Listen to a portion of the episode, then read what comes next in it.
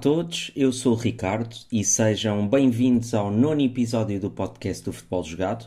Antes de mais, quero pedir desculpa pelos problemas que aconteceram no último episódio uh, em relação ao microfone. Uh, quando estive a prepará-lo, não reparei que nos últimos minutos só via muito pouco em relação ao resto do, do episódio. Provavelmente foi uma falha uh, do microfone, mas espero que desta vez se consiga ouvir tudo na perfeição em relação ao que foi o último episódio.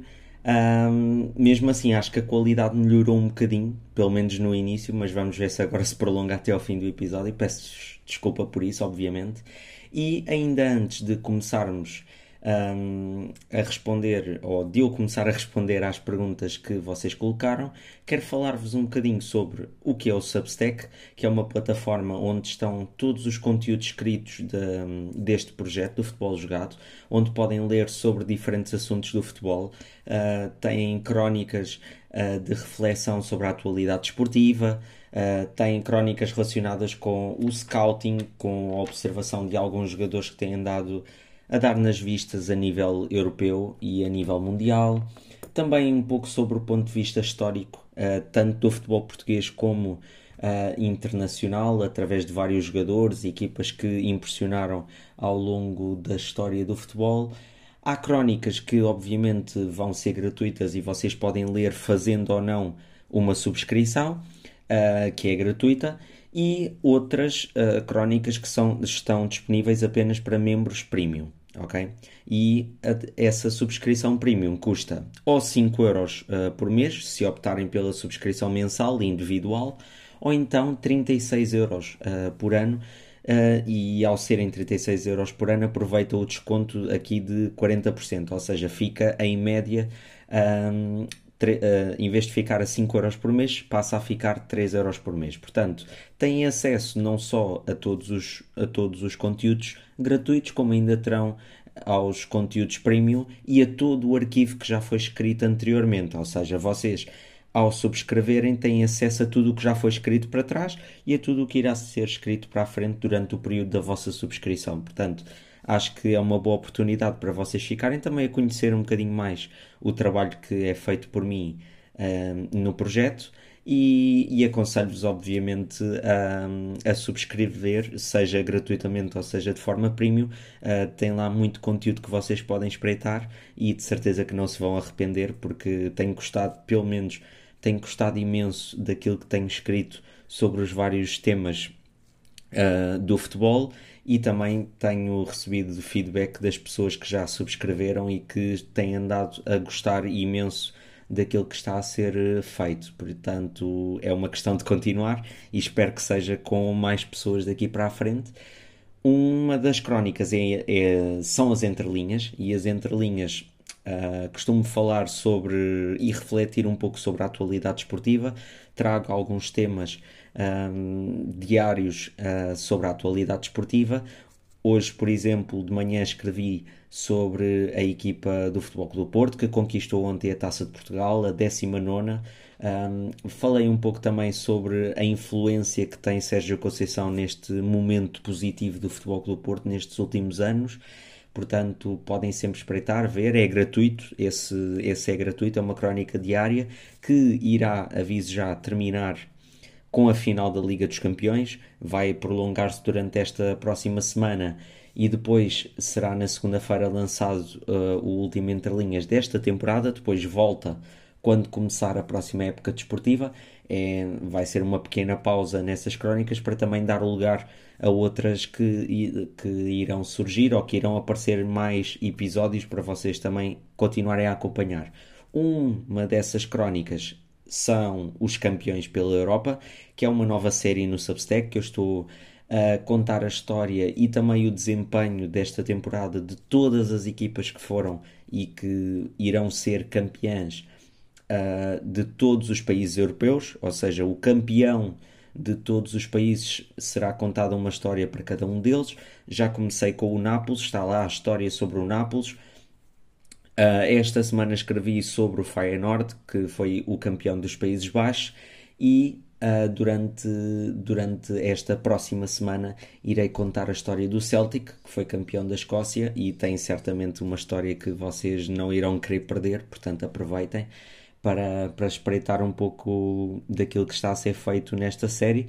É uma série muito cativante, acho que, acho que vai contar também um pouco um, da, daquilo que, que normalmente as pessoas não conhecem uh, dos clubes e, e, aconselho obviamente a todos irem lá espreitar e verem aquilo que, que está a ser realizado e depois na crónica do, do, do centenário do futebol português estou a contar a história de todos os campeonatos em Portugal, desde 1921, que foi o primeiro campeonato de Portugal, até aos dias de hoje. Já tem lá quatro episódios das quatro primeiras temporadas, uh, tudo o que aconteceu, todos os jogos, todas as peripécias que aconteceram, todas as polémicas, porque o futebol português tem sempre um pouco de polémica, uh, já desde 1920 e tal.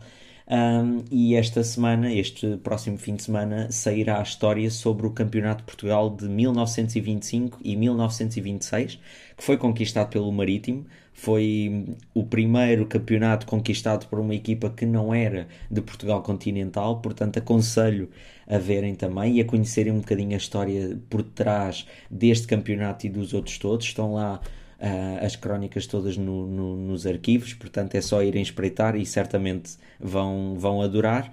E portanto, se de certa forma algum destes, uh, alguma destas crónicas e outras mais que vocês podem ir lá espreitar te desperta a curiosidade de conhecer mais sobre, sobre o futebol, um, aconselho a subscreverem o nosso Substack, seja de forma gratuita ou premium. Basta adicionares o teu e-mail. Vou deixar um link que vai estar uh, na descrição deste episódio e podes escolher a subscrição que pretendes e irás receber depois uma notificação sempre que saírem novos textos um, na plataforma. Portanto, aconselho a todos a irem, a irem lá, subscreverem e, e verem se, se gostam ou não dos conteúdos e darem também um feedback sobre o trabalho que está a ser feito por mim neste caso. Para além do Substack, podem ainda seguir uh, o projeto do Futebol Jogado no Instagram, no Twitter e também agora no TikTok, onde irei começar a lançar alguns vídeos, tal como já estava a começar a fazer uh, no Instagram. Um, portanto, tem aqui várias plataformas por onde vocês podem seguir o trabalho que está a ser realizado. Tem vários conteúdos escritos, vários vídeos também, como estava a dizer. Uh, portanto, tem muita coisa para poderem espreitar e ver sobre um, o nosso trabalho. Vamos então começar com as perguntas. A primeira é feita pelo Pedro Pinto, que me fala ou que me pede para abordar o possível regresso de Di Maria e quais deveriam ser as principais posições a reforçar no Benfica e quem. Um grande abraço para ti.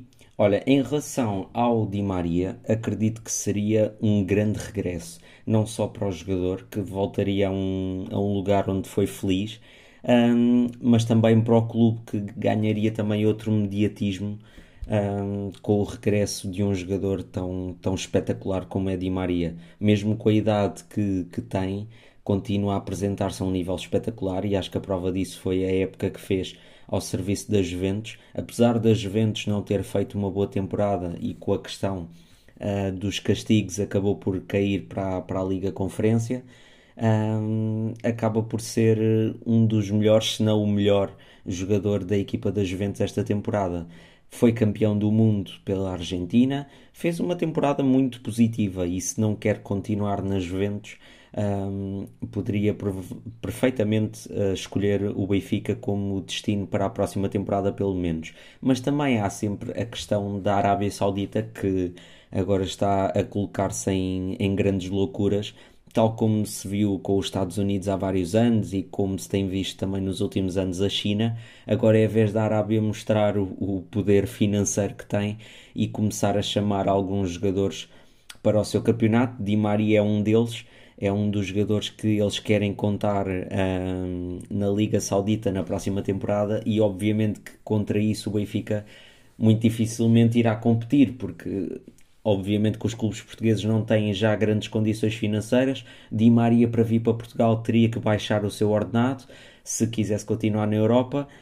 Portanto, vai ser sempre hum, difícil de, de, de perceber se Di Maria vem ou não. É sempre bom uh, pelo menos o Benfica estar, estar já de olho uh, no argentino, pelo que percebi também de, de, várias notícias do mercado internacional. O Benfica está atento à situação de Maria e quer, quer colocar uma proposta para saber se será aceita ou não. Mas lá está, se for contra um, algum país, algum país, não, algum clube árabe que, que invista o dinheiro que tem investido noutros jogadores, obviamente que aí o Benfica não terá hipótese, portanto cabe ao jogador decidir para que, ou que futuro quer prosseguir a, a curto prazo. Quanto às posições no Benfica, hum, obviamente que o papel de, de, de, lateral esquerdo vai ter que ser alterado com a saída de Grimaldo vai ter que chegar algum jogador. Uh, Kerkes é a opção principal mas pelo que já se viu sobre também algumas notícias uh, o AZ não quer, não quer abdicar do jogador assim ao desbarato como se pode dizer. Uh, o contrato já está praticamente apalavrado entre jogador e, e o Benfica mas a questão do, do AZ é muito importante porque tem que ser feita uma boa proposta para se fechar a contratação dele. Portanto, se não for Kerkes, terá que ser outro e sinceramente agora não consigo pensar por alto num, num jogador que pudesse entrar aqui de caras, talvez Rafael Guerreiro, mas o ordenado é altíssimo.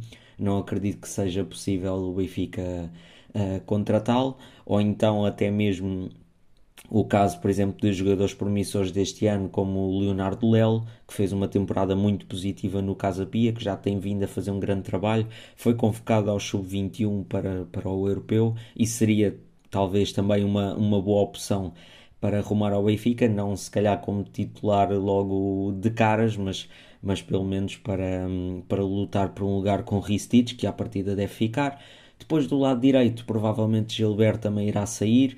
Bá irá ficar como titular principal, a menos que saia uma, a menos que venha uma grande proposta para, para, para o contratar, irá continuar, portanto será provável que o Benfica irá reforçar-se também do lado direito pela saída de Gilberto.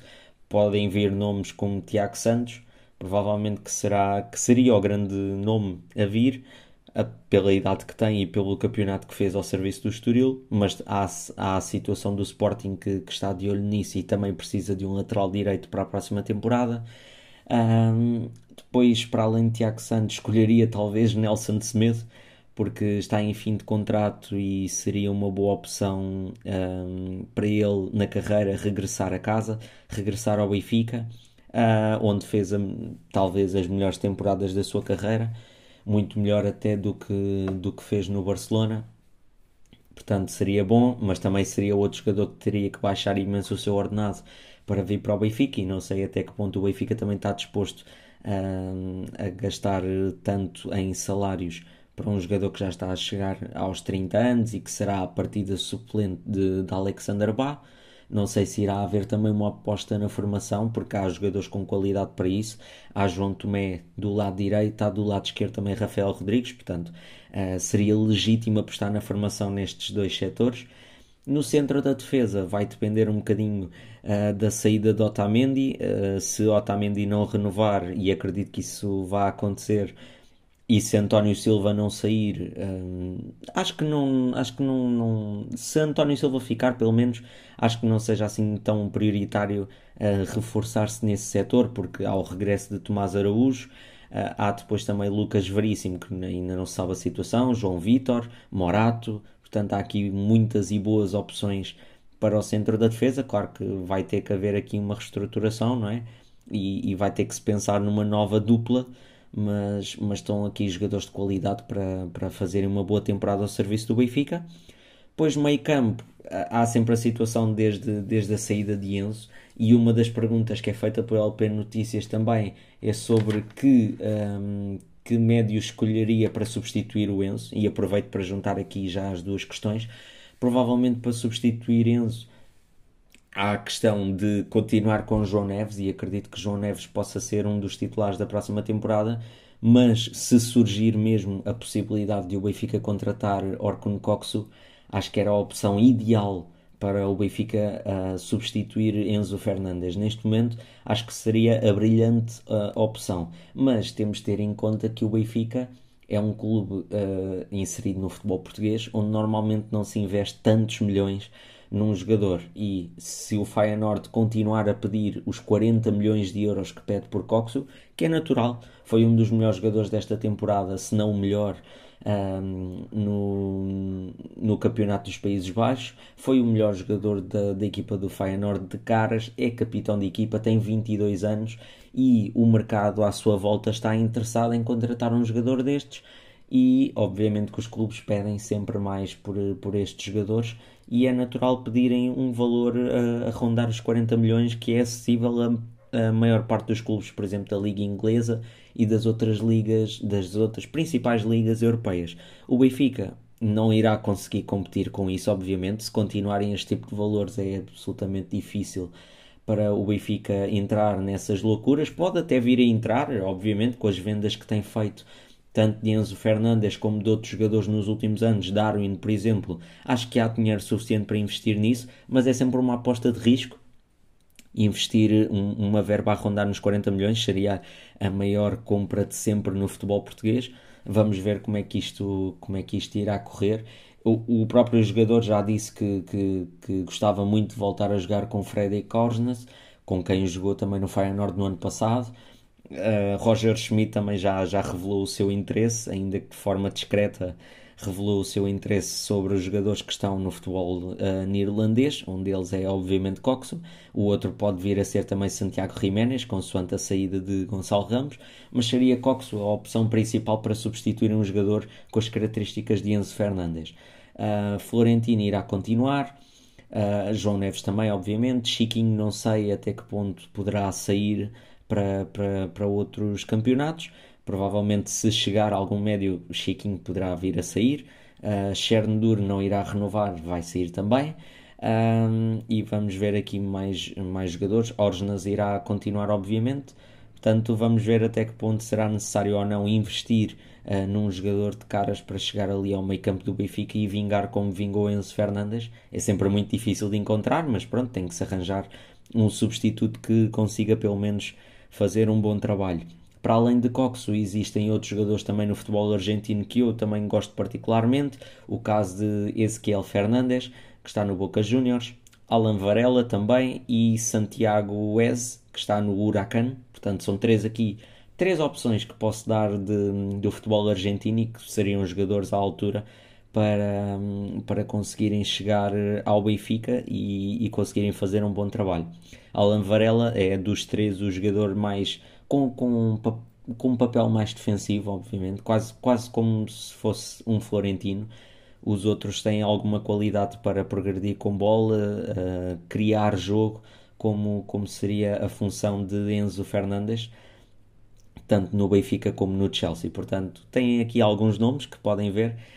Um, e depois nos outros setores, acho que a nível de, de extremos vai depender uh, da saída ou não de Gonçalo Guedes. Gonçalo Guedes uh, veio por uma época de empréstimo e vamos ver se o Benfica irá tentar uh, dar continuidade a esse empréstimo ou se irá regressar ao Wolverhampton, ele que agora está lesionado e, e vai ser operado. Se Gonçalo Guedes sair, como vai sair também Draxler, vai regressar de empréstimo são aqui menos duas posições. Pode haver aqui uma maior aposta em Shelder, por exemplo, que já foi contratado no mercado de inverno e acho que não seja necessário nesse sentido contratar um novo jogador. E depois, colmatando a saída do segundo jogador, que neste caso seria o Draxler, era tal, um, o tal regresso de Di Maria que, que pode ser um, conveniente à equipa do Benfica. Mas acho que os jogadores que lá estão são mais do que suficientes para, para mostrar um, bom trabalho. Temos o caso de João Mário, que agora está dedicado a 100% ao Benfica depois de ter renunciado à seleção. Temos também o caso do Rafa, uh, o caso do, do, do Neres. Portanto, estão aqui um, muitas opções de qualidade, juntando, obviamente, ao, ao, caso que eu estava a dizer agora do Sheldrup, que, que certamente irá ter agora esta época mais minutos, por começar a época do zero com, com o Benfica. Depois, na frente de ataque, era como eu estava a dizer, há sempre a opção de Santiago Jiménez, há também outras opções a surgir uh, no mercado. Gonçalo Ramos não sabemos se irá continuar ou não. Era, era muito bom para o Benfica, certamente, que Gonçalo Ramos ficasse mais uma temporada. Daria, daria outro, outro conforto a Roger Schmidt, porque tinha a maior parte dos jogadores. Ninguém sairia, ou a maior parte não sairia, e dava para dar uma, uma continuidade no, no trabalho que foi apresentado esta época vai depender um bocadinho das propostas que vão chegar, mas se chegar, obviamente, uma proposta a rondar os 100 milhões de euros por Gonçalo Ramos, o Benfica não irá hesitar e irá certamente vendê-lo. Depois, a partir daí, poderá apostar-se apenas em Musa, uh, que, na minha opinião, não é que seja um jogador com pouca qualidade, mas acho que curte ser apenas Musa a opção principal. Uh, depois vai haver naturalmente, espero eu, o regresso de, de Henrique Araújo, é um jovem com imensa qualidade e que pode muito, muito bem ser aposta nesta nova temporada. Há o caso de Tankstead, que também irá ter certamente mais minutos esta época, e depois pode vir então um reforço para colmatar a saída de Gonçalo Ramos, mas os jogadores que já lá estão também são muito capazes de fazer um bom trabalho, obviamente. Portanto, estão aqui reunidas hum, estes, estes, estes setores.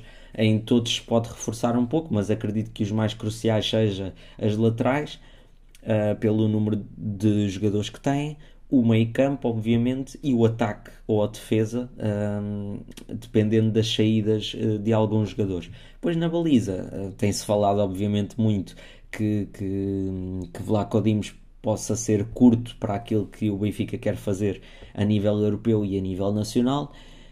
É assim, há, há pontos obviamente negativos e há pontos positivos a atribuir a cada jogador mas acho que Vlaco Dimos tem demonstrado, uh, no final de contas, um bom trabalho ao serviço do Benfica. E acho que irá, depois até de ter renovado até 2027, irá certamente continuar na baliza do Benfica. Acho que não haverá problema algum em continuar com o Vlaco Dimos, nem acho que seja por aí o problema uh, do, do Benfica, uh, sinceramente. Portanto, irá ser Vlaco Dimos certamente uh, o guarda-redes da próxima temporada e depois acho importante também não reforçar a posição com mais guarda-redes se não sair Vlaco Dimos, porque é importante dar espaço também a Samuel Soares, a André Gomes, a Cocubo, são guarda-redes com imensa qualidade, portanto é importante dar esse espaço aos jogadores para quando Vlaco Dimos sair, dar-se a titularidade a um deles que que possa se prolongar durante vários anos no Benfica, como aconteceu, por exemplo, com o Futebol do Porto, que apostou em Diogo Costa, não foi contratar mais ninguém e quando Marchesin terminou um, o seu melhor momento de forma, Diogo Costa agarrou o lugar e ficou, ficou até hoje e obviamente que hoje é dos melhores guarda-redes a nível nacional e a nível internacional um, portanto, acho que o Benfica terá que explorar também isso. E depois também uh, depois pode-se colmatar sempre as saídas com a aposta na formação. Estava a falar há pouco das laterais, mas também se pode, obviamente, colmatar as saídas com, com jogadores uh, de outras posições. E vamos ver como é que vai ser agora. Também há, há jogadores que estão a terminar contrato e que não querem renovar. O caso de Cherndur, o caso de Martineto o caso de Diego Moreira que não irá renovar. É uma pena três jogadores com tamanha qualidade um, preferirem, preferirem nesta fase da, da sua curta carreira uh, os salários altos uh, e aliciantes de outros clubes em vez de uma oportunidade uh, de, de, de, progressão numa equipa grande, não é?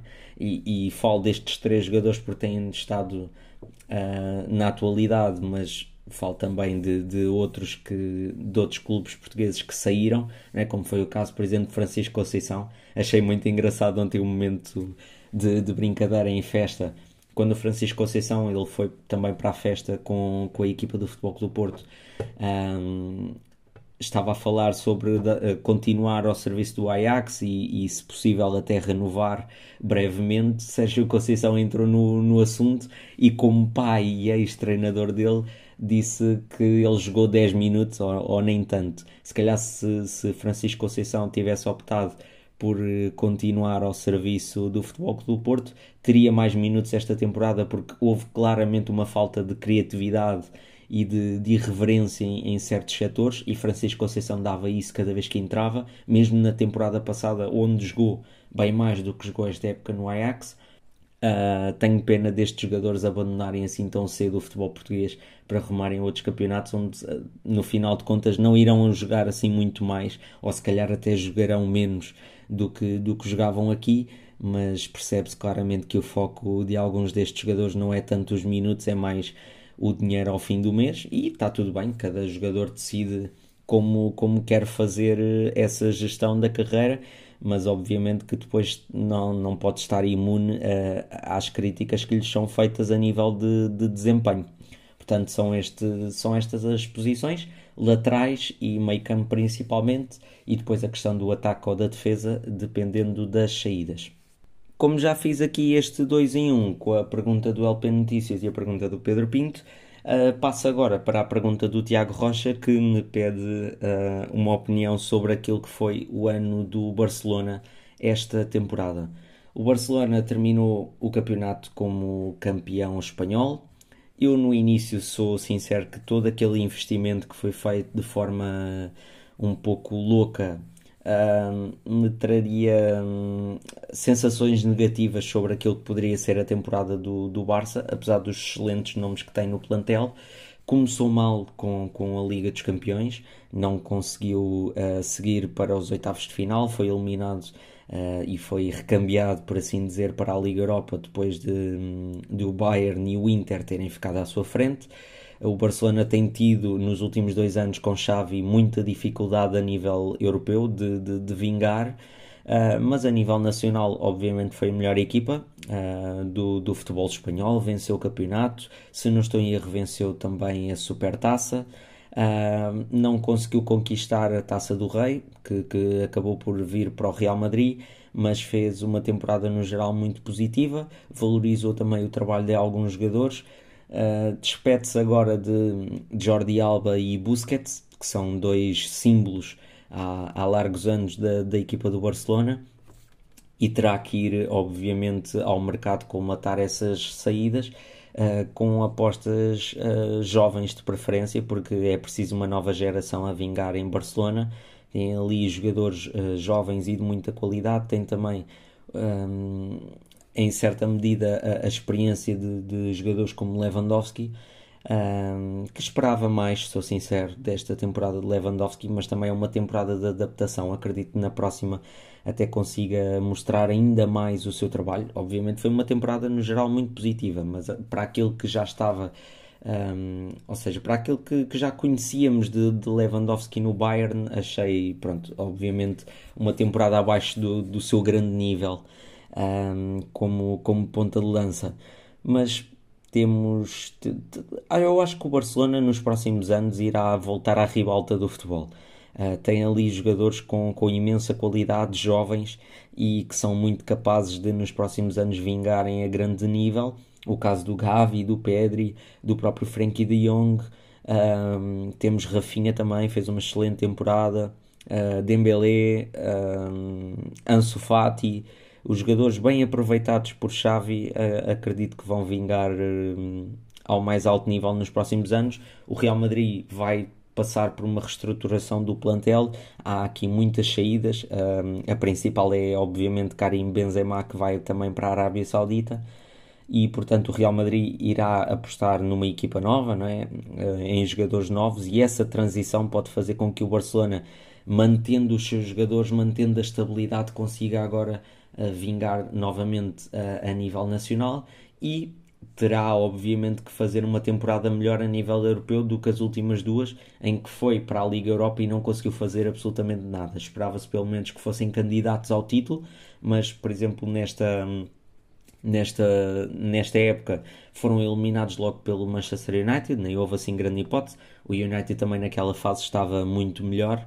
Um, e vamos ver como é que vai, vai ser esta próxima temporada. O Barcelona este ano acaba por ser um balanço positivo uh, tendo em conta um, aquilo que foi o arranque da temporada, muito atribulado com as questões financeiras, vai voltar a ser eles que vão tentar contratar Lionel Messi para a próxima temporada, mas tenho muitas dúvidas. Acredito que Messi, tal como outros jogadores, uh, irão arrumar ao futebol saudita. Estão, estamos a falar de, de valores absolutamente astronómicos, uh, incomparáveis com o futebol europeu.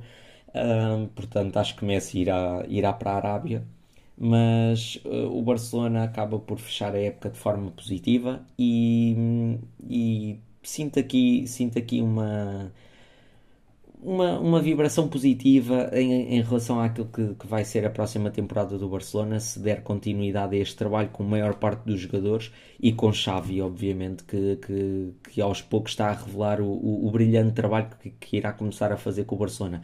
Acho que muitas das vezes não é uma questão só de qualidade, porque qualidade tem existido nos últimos anos no Barcelona, obviamente, mas é uma questão de mentalidade. As saídas de Messi e anteriormente de Neymar, de Soares, de, de outros grandes símbolos um, do Barcelona quebraram ali uh, como a mística que existe à volta do clube, uh, a envolvência que existe entre adeptos e equipa, a questão da pandemia nestes clubes em que a ligação entre adeptos e, e jogadores é muito afetiva, também uh, afetou bastante vários clubes a nível europeu, não só o caso do Barcelona, mas o Barcelona agora vai aos poucos começando a endireitar-se e acredito que a próxima temporada possa ser muito, muito, muito positiva. Vai depender, de, obviamente, do desempenho do Barcelona e também daquilo que poderão fazer contra os seus principais rivais.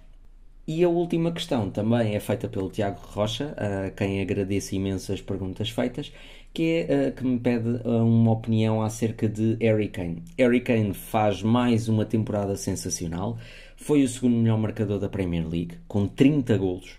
Uh, está numa equipa como o Tottenham há vários anos, não conseguiu conquistar ainda nenhum troféu na sua carreira, é um dos maiores nomes uh, na posição 9 a nível mundial. Acho que é um avançado de topo, é um avançado que não será certamente esquecido um, no, nos próximos anos, mas não será esquecido se, uh, entretanto, ou este ano ou nos próximos, rumar a outro campeonato ou a outra equipa.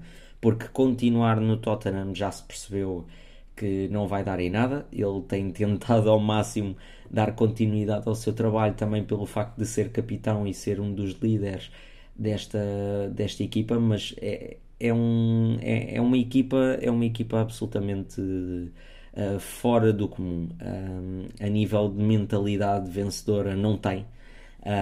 Não tem nem quer incuti-la porque pelas atitudes que, que, que se tem que se tem tomado pela direção do Tottenham em relação a alguns treinadores e alguns jogadores, não se consegue perceber como é que, como é que se dá continuidade a este tipo de atitudes e se acha que, que se vai mudar alguma coisa. Obviamente que não vai mudar, porque enquanto se continuarem a despedir treinadores atrás de treinadores a meio da época, não se der um voto de confiança pelo trabalho que está a ser feito, tendo em conta que o investimento que está a ser feito é sempre inferior aos restantes adversários e, e, o plantel não tem tanta qualidade como os outros, acho que poderiam ser pelo menos humildes ao ponto de perceber que o trabalho que foi feito por José Mourinho ou o trabalho que foi feito por António Conte foram trabalhos muito acima da média para aquilo que é a equipa do Tottenham. É uma equipa desastrosa uh, a todos, em todos os sentidos e não um, não na qualidade individual, mas na qualidade enquanto grupo, na coesão que existe num grupo de trabalho, não existe uh, naquela equipa, tal como não existiu este ano no Chelsea e as duas equipas viram-se pela, classificação, nem sequer à Europa chegaram. Uh, a tal coesão, a tal, a tal, o tal espírito de grupo, o tal entrosamento entre alguns jogadores quando isso não acontece, as equipas não conseguem fazer um bom trabalho, independentemente uh, da qualidade individual de todos os jogadores. Mesmo com Harry Kane a marcar 30 golos por época ou mais, como tem marcado nos últimos anos, o Tottenham não consegue fazer mais e acho que para, para a carreira de Harry Kane não ficar manchada com, com, com uma cabine de troféus absolutamente vazia, acho que seria bom para Harry Kane rumar, rumar a outra equipa mesmo o caso do Manchester United, por exemplo, seria uma boa opção. Está a ser feita uma grande reestruturação na, no, no, Manchester United. Viu-se já uma boa temporada com o Eric Ten Hag. Uh, chegou à final das taças.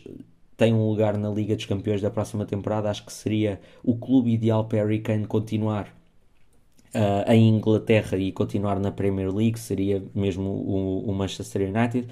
Havia também na altura o caso do Manchester City, mas agora com a contratação de Erling Haaland e também do próprio Alvarez, que não tem assim tantos minutos, mas continua a vingar, não, não seria viável para Harry Kane rumar lá. Também há o caso do Chelsea, obviamente, ou do Arsenal, mas, mas seria muito bom para, para o Harry Kane rumar, por exemplo, ao Manchester United, seria o melhor exemplo um, para, para Harry Kane continuar a jogar ao mais alto nível isto digo, obviamente, no futebol inglês, também haveriam outras opções no futebol uh, internacional. Poderia haver também, precisamente, o caso do, do, Real Madrid, que vendeu agora Karim Benzema e Harry Kane. É um jogador com imensa qualidade e que certamente vingaria no futebol espanhol. Uh, portanto, seria entre estes dois clubes, o Real Madrid ou o Manchester United. Há certamente outros em que ele poderia ingressar, porque é um dos, é como eu digo, é um dos melhores números novos uh, a nível mundial encaixaria em qualquer equipa. Vamos ver se pode, pode mudar ou não este ano uh, de, de clube. Eu gostaria imenso que mudasse, não gostaria que tivesse um final de, de carreira como, como Francesco Totti, porque Totti teve numa equipa como a Roma que, que não conquistava troféus de forma tão frequente, mas conquistava-os quando, quando era possível e lutava pelo menos por, por bons patamares em qualquer competição e por, por boas classificações na Liga dos Campeões. Uh, e o Tottenham não tem nada disso, é uma, é uma autêntica casa a arder e se Harry Kane continuar lá não vai fazer muito mais da sua carreira, a menos que consiga fazer um brilharete pela seleção de Inglaterra, uh, não irá fazer grande coisa no Tottenham, portanto o meu conselho para ele, se, se ele, se ele quiser ouvir, obviamente, uh, é, é mesmo sair do Tottenham e rumar uh, a outra equipa porque dá pena uh, o desperdício de, de, de, potencial e de qualidade que tem Harry Kane numa equipa como o Tottenham que está em cacos.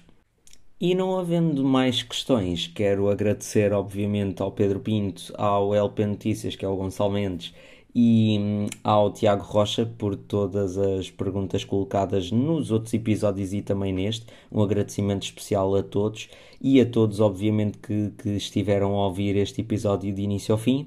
Um muito obrigado a toda a gente. Sigam novamente uh, o projeto do Futebol Jogado no Instagram, no Twitter e no TikTok agora também, mais recentemente.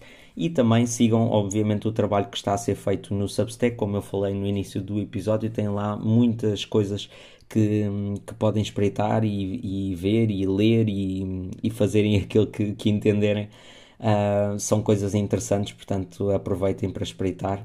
E não tendo mais nada para abordar neste episódio, Uh, desejo a todos uma, uma bela semana que será de, de, de, final da Liga dos Campeões e também da Liga Conferência. Portanto, há aqui ainda bom futebol para, para ver até final da temporada. Aproveitem para ver isso. Uh, agradeço a todos novamente a presença no, no episódio. Um grande abraço a todos e até à próxima.